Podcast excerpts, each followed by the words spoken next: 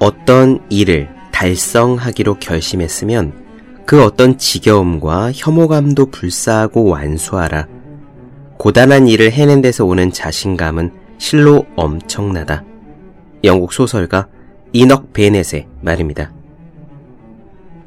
문득 그런 생각을 한 적이 있습니다. 나를 둘로 나눠서요. 평생 계단을 이용하는 나와 그렇지 않은 나 두 가지로 나눕니다. 평행 우주처럼 두 명의 내가 같은 삶을 산다고 했을 때 계단을 이용하는 나와 그렇지 않은 나는 누가 더 건강할까요? 그래서 저는 계단 나를 택해보기로 했습니다. 피곤한 저녁도 에스컬레이터가 텅 빈 날도 지하철역의 높은 계단도 약속이니까 계단으로 올라갔어요. 그런데 신기한 일이 일어났습니다. 마치 자제하는 근육이 며칠 새 자란 것 같았죠. 예를 들면 놀고 싶다는 생각과 책을 봐야 된다는 생각 사이의 싸움에서 후자가 조금 더 쉽게 이겼습니다. 그저 계단을 올랐을 뿐인데 제가 조금 더 나은 인간이 된 듯한 느낌을 받았어요. 그때 깨달았습니다. 한 가지는 모든 것과 연결되어 있다는 사실을 말이에요. 하나를 지켜내면 세상을 지켜낸 것이고 하나에서 물러서면 세상에서 물러선 겁니다. 공부도 하나의 세상입니다. 공부를 피해 달아나면 세상을 피해 달아나는 셈입니다.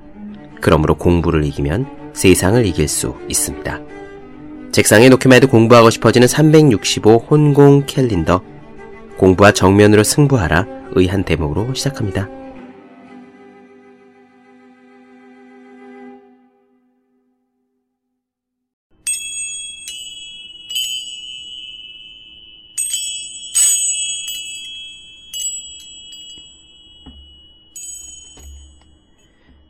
네, 안녕하세요. 본격 공부작업 팟캐스트 서울대는 어떻게 공부하는가 한지우입니다. 우리는 지금 마이클 싱어의 상처받지 않는 영혼 살펴보고 있습니다. 오늘은 굉장히 재미있는 비유가 나올 거예요. 가시라는 비유입니다. 가시는 우리 마음속의 불편함을 말해요. 그 불편함의 원인이 컴플렉스일 수도 있고 외로움일 수도 있고 가난일 수도 있고 외모, 학력, 고향, 성별, 인종, 그 무엇이든 될 수 있습니다. 아무튼 우리 마음 속에 우리를 자유롭지 못하게 하는 우리를 불편하게 하는 원인이 있다면 그것을 가리켜 가시라고 비유를 했죠. 마이크 싱어와 오프라 윈프리의 인터뷰에서도 윈프리는 이 가시 비유가 참신하다고 하면서 마이크 싱어에게 당신도 가시가 아직 있느냐라고 묻습니다. 싱어는 당연하다고 말해요. 그렇습니다. 누구나 가시를 가지고 있죠. 가시가 한 개도 없는 사람은 아마 없을 겁니다. 하나뿐만 아니라 다들 여러 개를 가지고 있어요. 문제는 이렇게 가시가 있음에도 불구하고 어떻게 행복하게 살 수 있느냐, 거기에 초점이 있습니다. 결국 두 가지 길 중 하나인데요. 하나는 가시를 빼버리는 거고, 다른 하나는 가시를 그대로 두면서 이 세상의 어느 무엇도 이 가시를 건드리지 못하도록 장비를 철저히 만들어서 다는 겁니다. 더 비싼 장비, 더 과학적인 장비를 말이에요. 안타깝게도 우리들 대부분은 후자의 방법을 쓰고 있습니다. 그러면 어떻게 하는 것이 좋을지 오늘 이야기 바로 들어보시죠. 시작하겠습니다.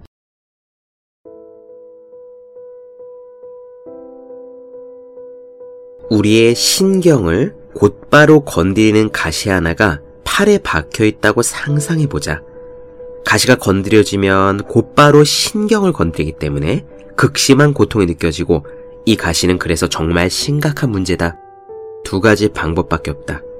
첫 번째 방법은 가시가 건드려질 때마다 너무나 괴로우니 아무것도 건드리지 못하게 하는 거다. 두 번째 방법은 그 가시를 빼내는 것이다.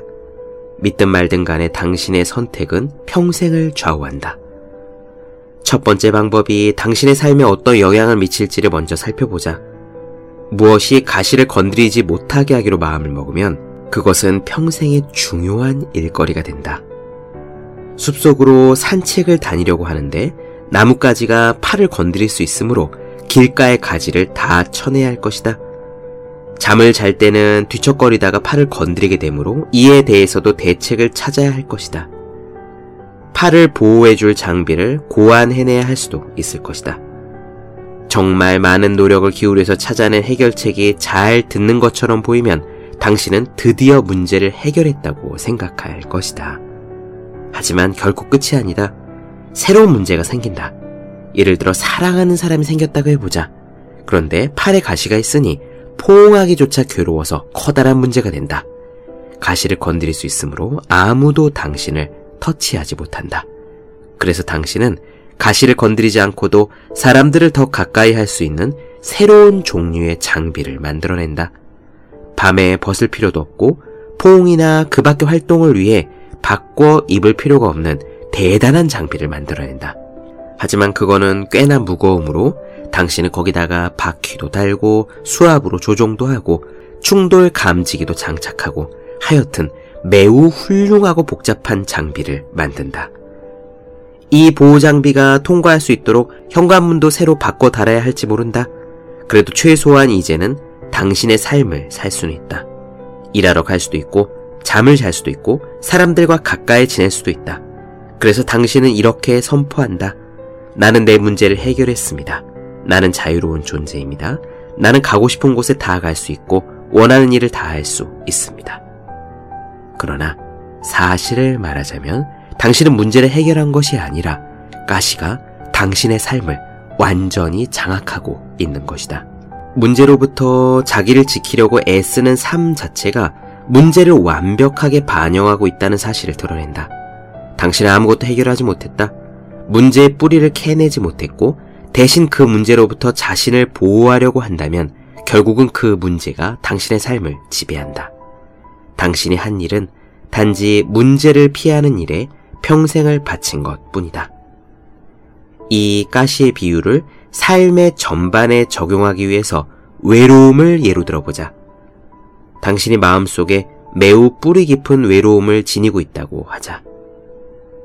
팔에 찔린 가시에 대해 그랬던 것과 똑같이 당신은 양자택일을 할수 있다. 물론 가시를 빼내는 것이 훨씬 더 나았을 것이다. 하지만 그것을 그대로 지니고 있으면서 신경을 안 써도 되도록 보호하기로 했다면 당신은 가시를 건드릴 상황을 피하기 위해 삶을 완전히 바꿔야만 한다. 예를 들어 당신이 외롭다면 연인들이 많이 다니는 곳은 피해야 한다. 외로울 때 당신은 어떻게 해야 할지를 몰라서 고민하고 있는 자신을 발견한다. 외로움을 느끼지 않기 위해서 당신은 어떤 말이나 행동을 하는가? 당신은 문제를 제거하는 방법을 찾는 게 아니라 문제로부터 자신을 보호하는 방법을 찾고 있다는 사실에 주목하라. 당신은 결국 가시에 찔린 사랑과 똑같은 결말에 이를 것이다. 외로움이 당신의 삶 전체를 지배하는 것 말이다. 당신은 당신을 덜 외롭게 해줄 사람을 만나 결혼하고 그것이 자연스럽다고 생각할지도 모른다. 하지만 그것은 가시를 빼는 대신에 가시가 건드려지지 않도록 피하는 사랑과 똑같다. 당신은 아직 외로움의 뿌리를 뽑아내지 않은 것이다. 단지 그 가시를 느끼지 않도록 자신을 보호하느라 애쓴 것 뿐이다. 그 누군가가 당신을 떠나거나 죽어버린다면 외로움은 다시 당신을 괴롭힌다. 당신이 만약 외로운 느낌을 줄여줄 수 있는 사람을 만나는 행운을 얻는다면 당신은 그 사람과의 관계를 유지하기 위해서 당신의 모든 것을 바쳐야 할지도 모른다. 옷을 어떻게 입을 것인지, 말은 어떻게 할 것인지를 항상 긴장하고 고민해야 한다. 어떤 사람이 당신을 좋아하고 그것이 당신의 외로움을 달래주기만 한다면 당신은 이렇게 말할 수도 있다. 당신이 제 옆에 머물도록 제가 무엇을 할까요? 당신이 원한다면 나는 무엇이든 당신을 위해 되겠습니다.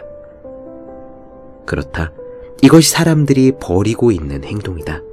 그들은 마음속의 가시에 대한 두려움이 자신의 행동을 지배하도록 내버려둔다.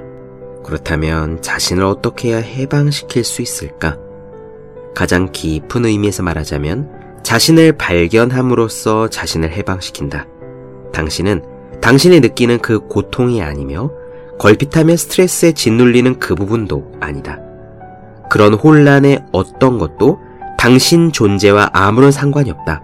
앞에서도 말했듯 당신은 이러한 고통들을 인식하는 자다. 당신의 의식은 떨어져서 이것들을 인식하고 있으므로 자신을 해방시킬 수 있는 것이다. 예컨대 당신이 집에서 텔레비전을 보고 있다고 하자. 드라마를 보는데 두 주인공이 서로 사랑에 빠진다. 문득 외로움이 엄습하는데 당신 주변에는 아무도 없다. 흥미로운 것은 당신은 몇 분 전까지만 해도 멀쩡했다는 사실이다. 이것은 겉으로 드러나지 않아서 그렇지 가시가 언제나 당신의 가슴 속에 있다는 사실을 말해준다. 단지 건드려지지 않았을 뿐이다. 당신은 그 반응을 가슴이 공허한 느낌이나 덜컥 내려앉는 느낌으로써 경험한다. 그것은 매우 불편한 느낌이다. 이것을 해결하기 위해서 당신은 무엇을 해야 할까? 당신이 해야 할 일은 당신이 그것을, 그러한 고통을 인식하고 있음을 알아차리는 것이다. 당신의 의식이 텔레비전을 보고 있다가 지금은 마음속에서 써내려가는 드라마를 보고 있음을 알아차릴 수 있다. 이 사실을 알아차리는 존재가 바로 당신이다. 당신이 보고 있는 것은 드라마든 마음의 고통이든 그저 하나의 대상이다. 공허한 느낌은 하나의 대상일 뿐이다. 그것은 당신이 아니라 당신이 느끼는 무엇이다. 누가 그것을 느끼는가? 당신의 탈출구는 누가 그것을 느끼는지, 누가 그것을 인식하는지를 그저 알아차리는 것이다. 그건 정말로 이토록 간단하다.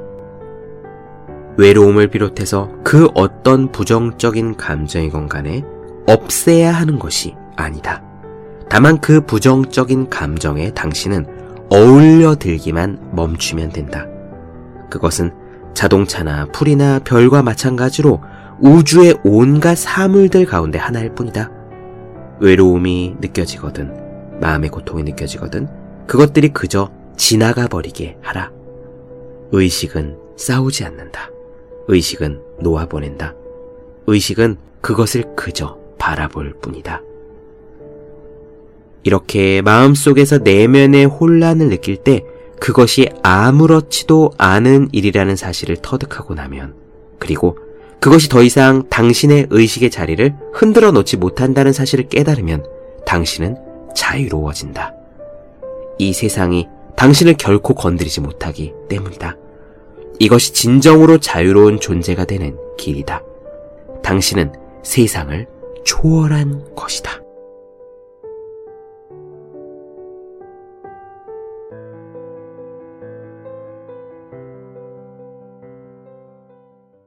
네, 본격 공부작업 팟캐스트 서울대는 어떻게 공부하는가? 마이크 싱어 상처받지 않은 영혼 나눠드렸습니다. 더 많은 이야기가 궁금하신 분들, 질문사항 있으신 분들은 제 네이버 블로그 생의 즐거운 편지, 다음 카카오 브런치 한주의 브런치, 인스타그램 세시태그 서울대는 어떻게 공부하는가, 유튜브 서울대는 어떻게 공부하는가 검색해 주시면 좋겠습니다. 또 혼자 공부하는 사람의 필수품 왜 이런 책이 지금까지 없었을까? 학생, 수험생, 취준생, 직장인 등 공부하는 모든 분들을 위해 혼자 공부하는 방법을 설명한 혼자 하는 공부의 정석 그리고 책상에 놓기만 해도 공부하고 싶어지는 1일1 공부자 캘린더 365 홍콩 캘린더를 아직 읽지 않으셨다면 꼭 읽어보셨으면 합니다. 분명 도움이 되실 거예요. 오늘 여기까지 하겠습니다. 전 다음 시간에 뵐게요. 여러분 모두 열심히 공부하십시오. 저도 열심히 하겠습니다.